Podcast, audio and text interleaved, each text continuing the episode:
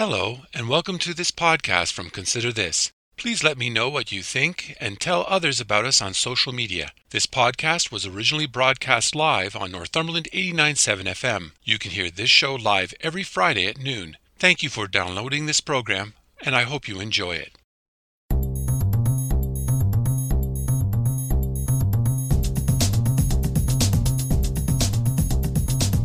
Hello, I'm Robert Washburn, and welcome to Consider This Northumberland, a current affairs program dedicated to the issues facing our community. We talk to the people on the front lines and those behind the scenes who make a difference in your life in Northumberland County. So I'm asking you, the listener, to take some time out of your busy day to consider this. In November, a new show launched on Northumberland eighty-nine point seven F M called Conversations Towards Reconciliation with Alderville First Nations Chief Taynar Simpson. It's an opportunity to learn more about the Indigenous community in Northumberland and elsewhere every month. So far, the show includes topics like Indigenous portrayal in movies, games, and T V. There was a chat about the tenth anniversary of the solar farm in Alderville and boil water advisories. Each episode also includes a long list of events and announcements about what's going on in Alderville. In this segment, you will hear about a meeting of all the chiefs from across Canada at the Assembly of First Nations in Ottawa. It was attended by Chief Simpson. You will also learn about something called the duty to consult. It is an important aspect of recognizing land rights, not only across the country and the province, but also locally. You will find out if municipalities in the county are engaging with Alderville when it comes to development and protecting heritage, along with the environment and Indigenous rights.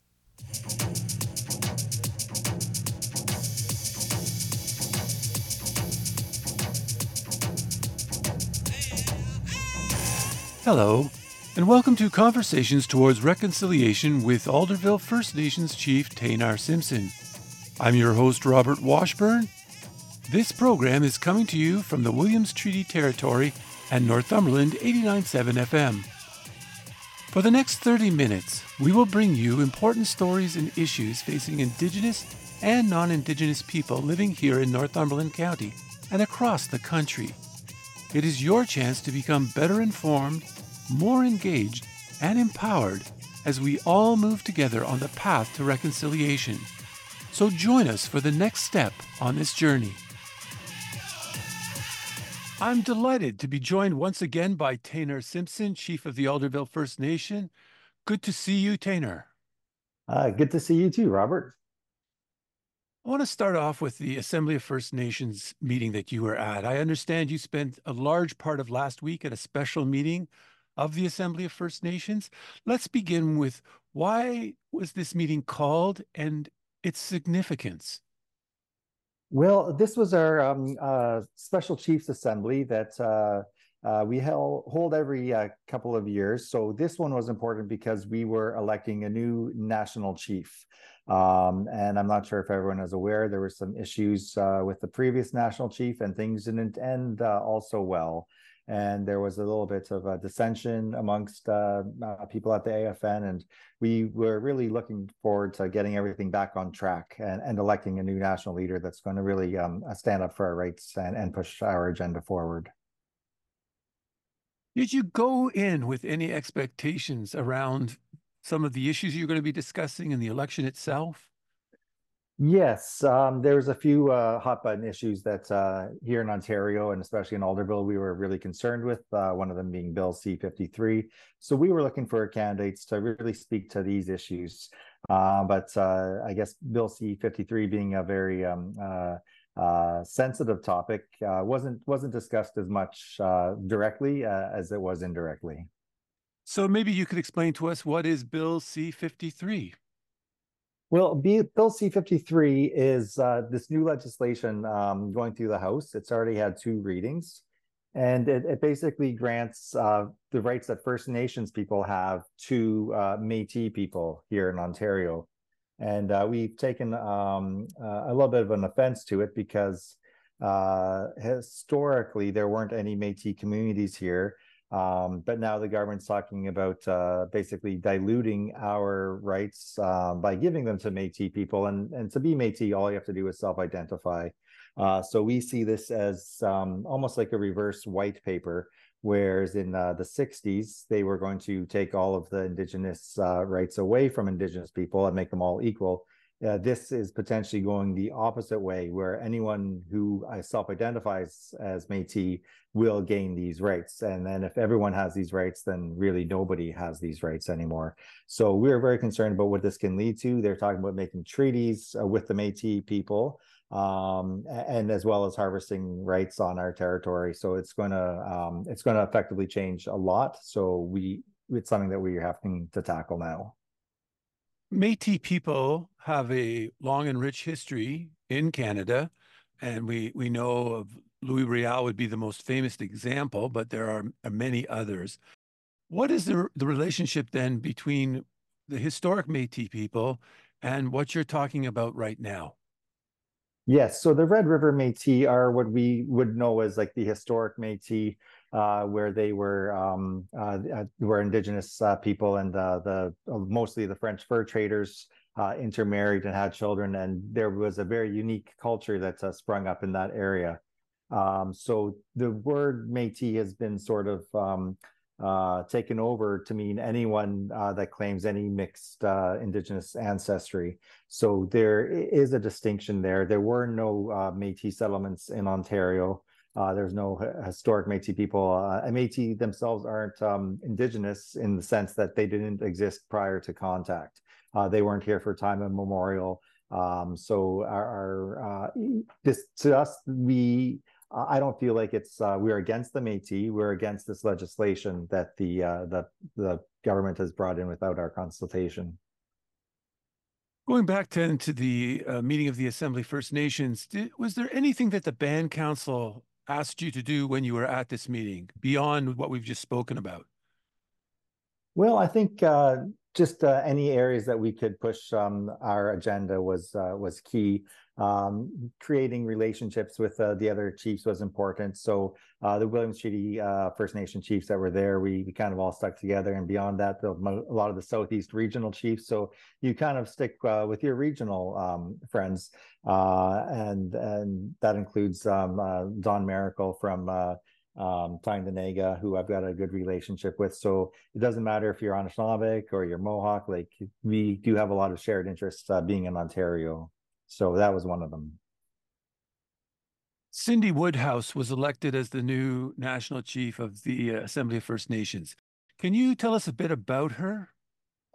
Yes, so uh, Cindy is um, the Manitoba Regional Chief. Um, so she's one of the primary, I guess uh, you would see them as vice chiefs of the A F N. So uh, she was well uh, positioned to to run for this. Um, our council actually decided uh, early on that we were going to support Cindy. Uh, we made it a council decision, even though it's uh, technically a chief's decision. So uh, I wanted to make sure that everyone was comfortable with this. And we uh, asked some questions. I spoke with her Uh, prior to the assembly, and during the assembly we were in, in contact, so I felt very comfortable supporting her, and uh, we were just happy that uh, that was the end result. Now, in her speech, she outlined a number of key issues she wants to tackle during her term, and these include child welfare, housing, economic development, policing, and a lot of other issues. Are her priorities the same priorities as Alderville Band Council? In other words, is she on the right track from what she outlined from a local perspective? Absolutely. Those issues are all the issues that we're focusing on right now ourselves too. So uh, we are uh, obviously focused on the local level, but you know, we need that support uh, at the national level, having the, the ear of the, the federal government uh, and lesser so the provincial government. So we need these advocates working for us to, to make it come from a, a top-down perspective that can, uh, can help us out on the ground. So then what, what are your takeaways from this meeting then? Um, I think that it was very good to get back on track and, and get focused again, but I do see room for improvement on, on procedures and how things are done. Uh, whereas on Wednesday, uh, which was uh, the whole day was taken up by the vote, I feel like we could have gotten a lot of the uh, resolution debate and passing done while we, after we voted and while we're waiting for the results. So had we done that, I feel like we would have gone through all the resolutions and, and gotten the business that our members expect us to do. Well, that's a wrap up of our conversation. Taynar, the second thing I wanted to talk to you about today was this notion of duty to consult. It sounds like a really complex thing. Maybe we could start off with this. There are terms that many people are not familiar with. Could you explain what is duty to consult? Well, uh, the duty to consult um, is something that uh, came around by uh, numerous Supreme Court decisions uh, that happened uh, in the nineties and, and the two thousands, where uh, for basically uh, centuries, uh, um, we haven't been consulted on the use of our traditional lands and the territories that uh, uh, um, we, we still are legally entitled to. Uh, a lot of these issues haven't been um, resolved yet, so many of the lands in Canada are still technically under um, First Nations ownership. So when companies uh, and governments go in and, and do things to land, uh, whereas in the past we've been ignored, now uh, the Supreme Court has said, no, you can't ignore the First Nations. They have a right to be consulted on things that affect their territory in their territory. And that includes uh, building, like roads, bridges, uh, new uh, industry going in, pretty much anything that we would have like a uh, archaeological or environmental uh, concern about. Has there been any examples locally in the past where the duty to consult has not taken place, or would be a good example to help people understand?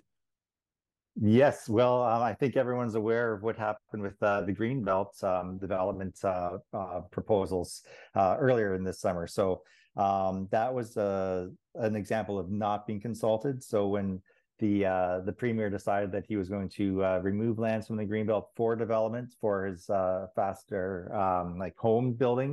Um, we knew we weren't consulted, so we uh, all of the Ontario First Nations got together and unanimously opposed this. Uh, and mo most of the basis was that we weren't consulted on these changes. Who knows what would have happened if we were consulted? We still don't like Greenbelt development, but uh, the fact that they didn't consult was um, uh, w w wasn't seen very well. And then. Uh, The premier said, we are going to start consulting now, after he had done it. So then that was just kind of a slap in the face uh, to the whole uh, duty to consult process. The idea of duty to consult, people can consult you, but it doesn't necessarily mean they're listening. How do you distinguish the, those two ideas? Well, that's a very good question. So um, the duty to consult process has definitely evolved um, since the early days of the uh, Supreme Court decisions. Um, it's gotten to a point now where things are very formalized. Uh, there's standards that you have to meet. Um, we need to say that this was meaningful consultation uh, before they can say it was meaningful consultation. Uh, we have an excellent consultation coordinator here in Alderville, uh, Doctor Julie Kapirka. Um, she knows the ins and outs of everything, and if something's not uh, going the way it's supposed to, she she's the first person to to let them know. Um, so it's uh, it's really become a refined process, and um, it, it makes it better for us, and it makes it better for the businesses and governments uh, and parties that are consulting with us to know that there is a standard. You've talked about this in the big picture, but what about at the local level? What is the responsibility of municipalities in Northumberland County when it comes to duty to consult? Well, uh, that's a very good question. Um, so in a lot of ways, the municipalities and the counties uh, will consult us on road expansions or, or a new bridge that they've got to uh, uh, build. So I've sat down for numerous meetings about uh, new bridges and roads, and it, it's uh, it is the minutia, but it's important because we do have uh, archaeological finds down there. And in the past, you know, sometimes they've been bulldozed right through. Uh, they didn't want to stop the uh, the project. They don't want it to get behind schedule. So now there's um, uh, there's ways that that we can get around that. We will now have uh, archaeological watching as they're, the bulldozers are going. So if they see anything that's uh, it coming out of the ground, uh, we're the first to know. So that's a really good process to have. It, it creates trust on both sides, and um, it just it makes sure that we're ensuring our cultural uh, and historic heritage. If you were to characterize the relationship between the Band Council and the county government, what would it be? Uh, I would say it's very good. Um, I'm friends with uh, the mayors of uh, the county. And in fact, uh, tomorrow we have a, a joint um, uh, county council meetings, which I'll be attending in person uh, tomorrow. So it's um, it's something that we've been working hard to build these relationships. We had the uh, the county uh, council come to Alderville a few weeks ago, where all the mayors um, uh, were, were there, the Port Hope mayor, the Cobourg mayor, uh, Mandy Martin, uh, John Logel from Elna Collieman. So it was really nice to uh, to have everyone in one room and, and just talk about the issues that are important.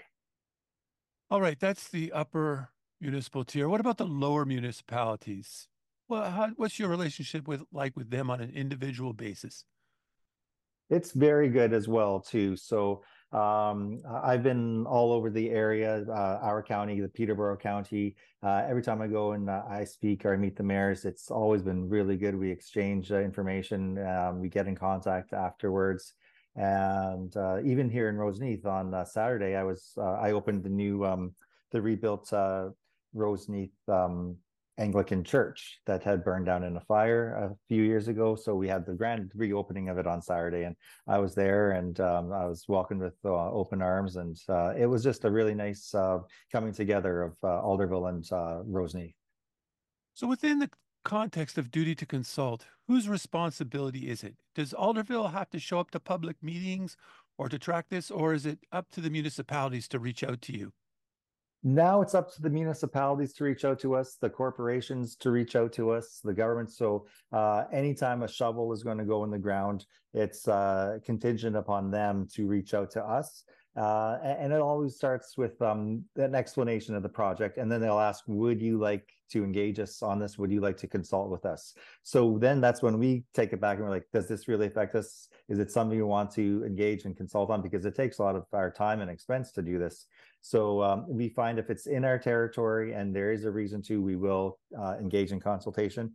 But if it's outside of our area and there's another First Nation that's closer, uh, we'd feel like it would be more their responsibility to take on the consultation process. So every single consultation request is um, uh, analyzed to see if it's something we, we want to start on.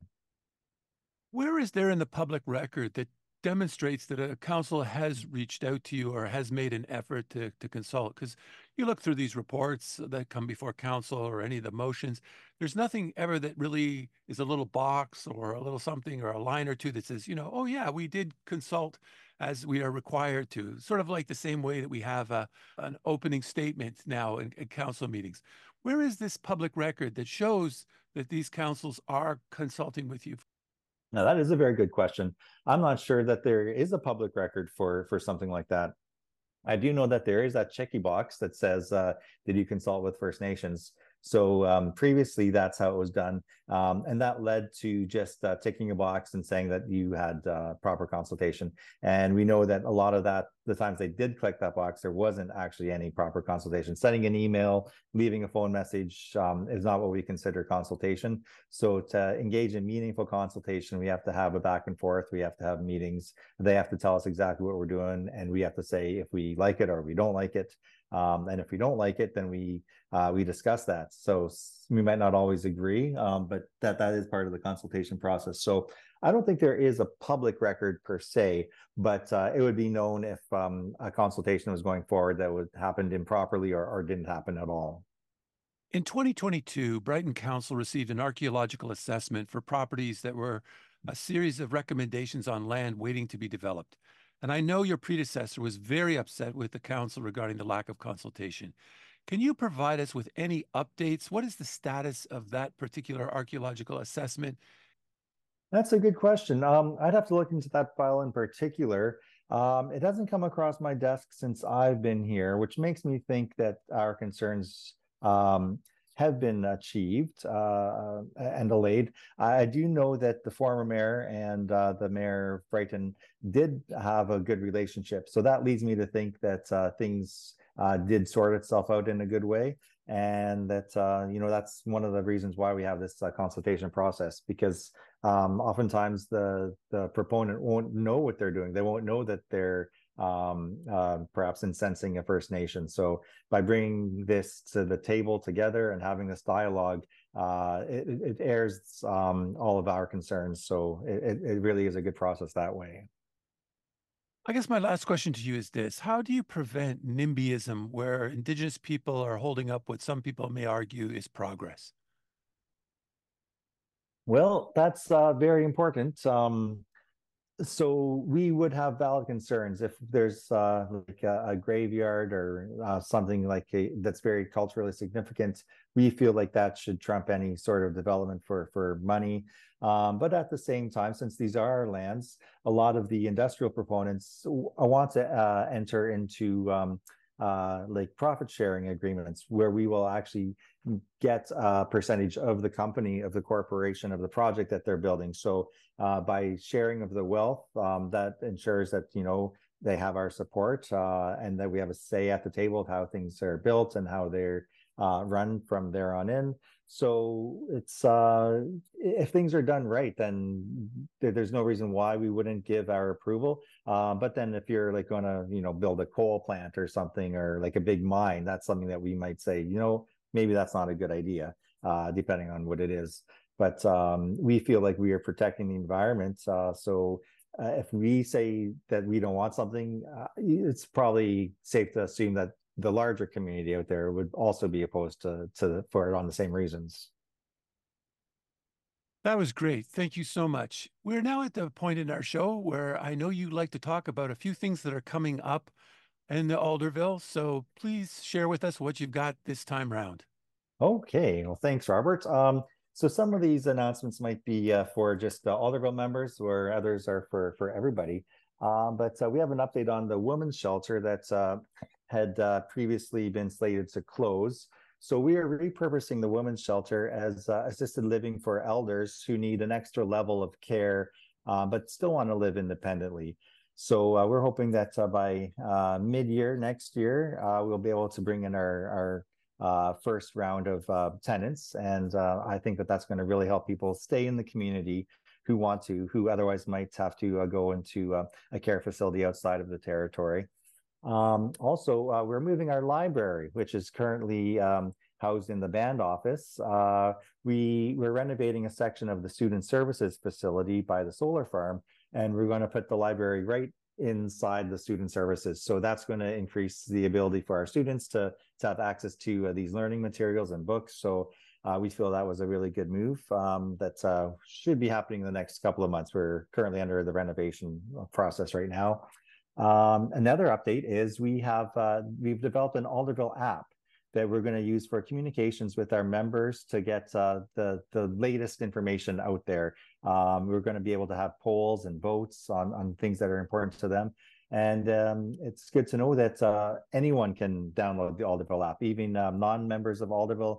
So if you want to know like when the powwow is, or you know announcements of that, something that uh, we want people to know. Uh, we'll have um, uh, messages for, for everybody, basically. So you would be slotted into uh, whatever interests you are. So say you're interested in health and youth and education, you would uh, be targeted for those kinds of announcements. Uh, so non-members would just get uh, our general announcements um, that, that we want the community to know about. Um, also, we're starting up our Meals on Wheels program uh, November second. There had been... Um, Uh, uh, we'd stopped that for a little bit, but now it's back on the docket. So uh, all of the qualified members uh, will get one hot meal per week, and uh, we know that it's actually a very good meal. So if uh, you're interested, please sign up. Um, we're also uh, working on an emergency planning for power outages in the community. We're taking stock of all of the vulnerable members uh, who might be affected by a power outage. Say they might be on oxygen, uh, in a wheelchair. We're going to be able to have a, access them during a snowstorm, um, get the, the plows in there, get a generator hooked up and get them power so that they, they can stay in their homes. Um, so, so we feel like that's a really good, good emergency plan to have. Um, we're also taking donations to the food bank uh, here in Alderville. So it's open to all members of the public, uh, the food. So you don't have to be a member to access our food bank. And we had just received a very generous donation from a member and his charitable organization where they, like I saw pictures of the amount of food, and it's hundreds of pounds of uh, non-perishable food that they donate. So um, I guess I'll mention his name. It's Judd Smoke. Uh, thank you very much for your donation. And uh, also, uh, we've been uh, told that uh, five G wireless has been uh, upgraded in the, the local um, uh, towers. So uh, if you're on Rogers, you're supposed to be getting five G soon. I am on Rogers and I don't have it yet. So maybe they're still waiting to throw the switch, but keep an eye out for improved reception out there, everybody. Taynar Simpson, I want to thank you so much for talking to me today. Oh, thank you. It's been a pleasure. I want to thank Alderville First Nations Chief Taynar Simpson for talking to me today. I want to thank you for joining our conversation, and I hope you enjoyed this time to learn more about what's going on, the stories and issues facing Indigenous people living in Northumberland and elsewhere. That's all for this week. I'm Robert Washburn. Join us again next time for Conversations Towards Reconciliation with Taynar Simpson.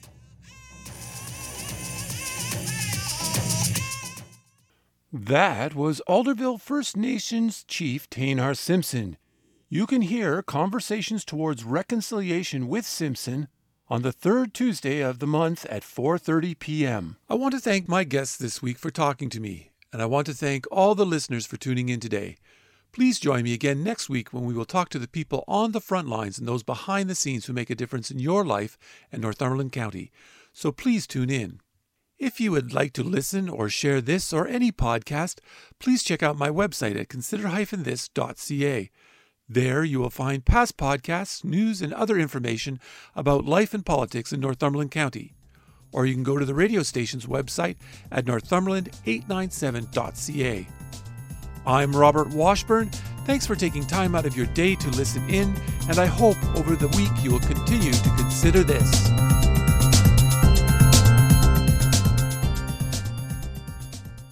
Thank you for listening to this podcast from Consider This.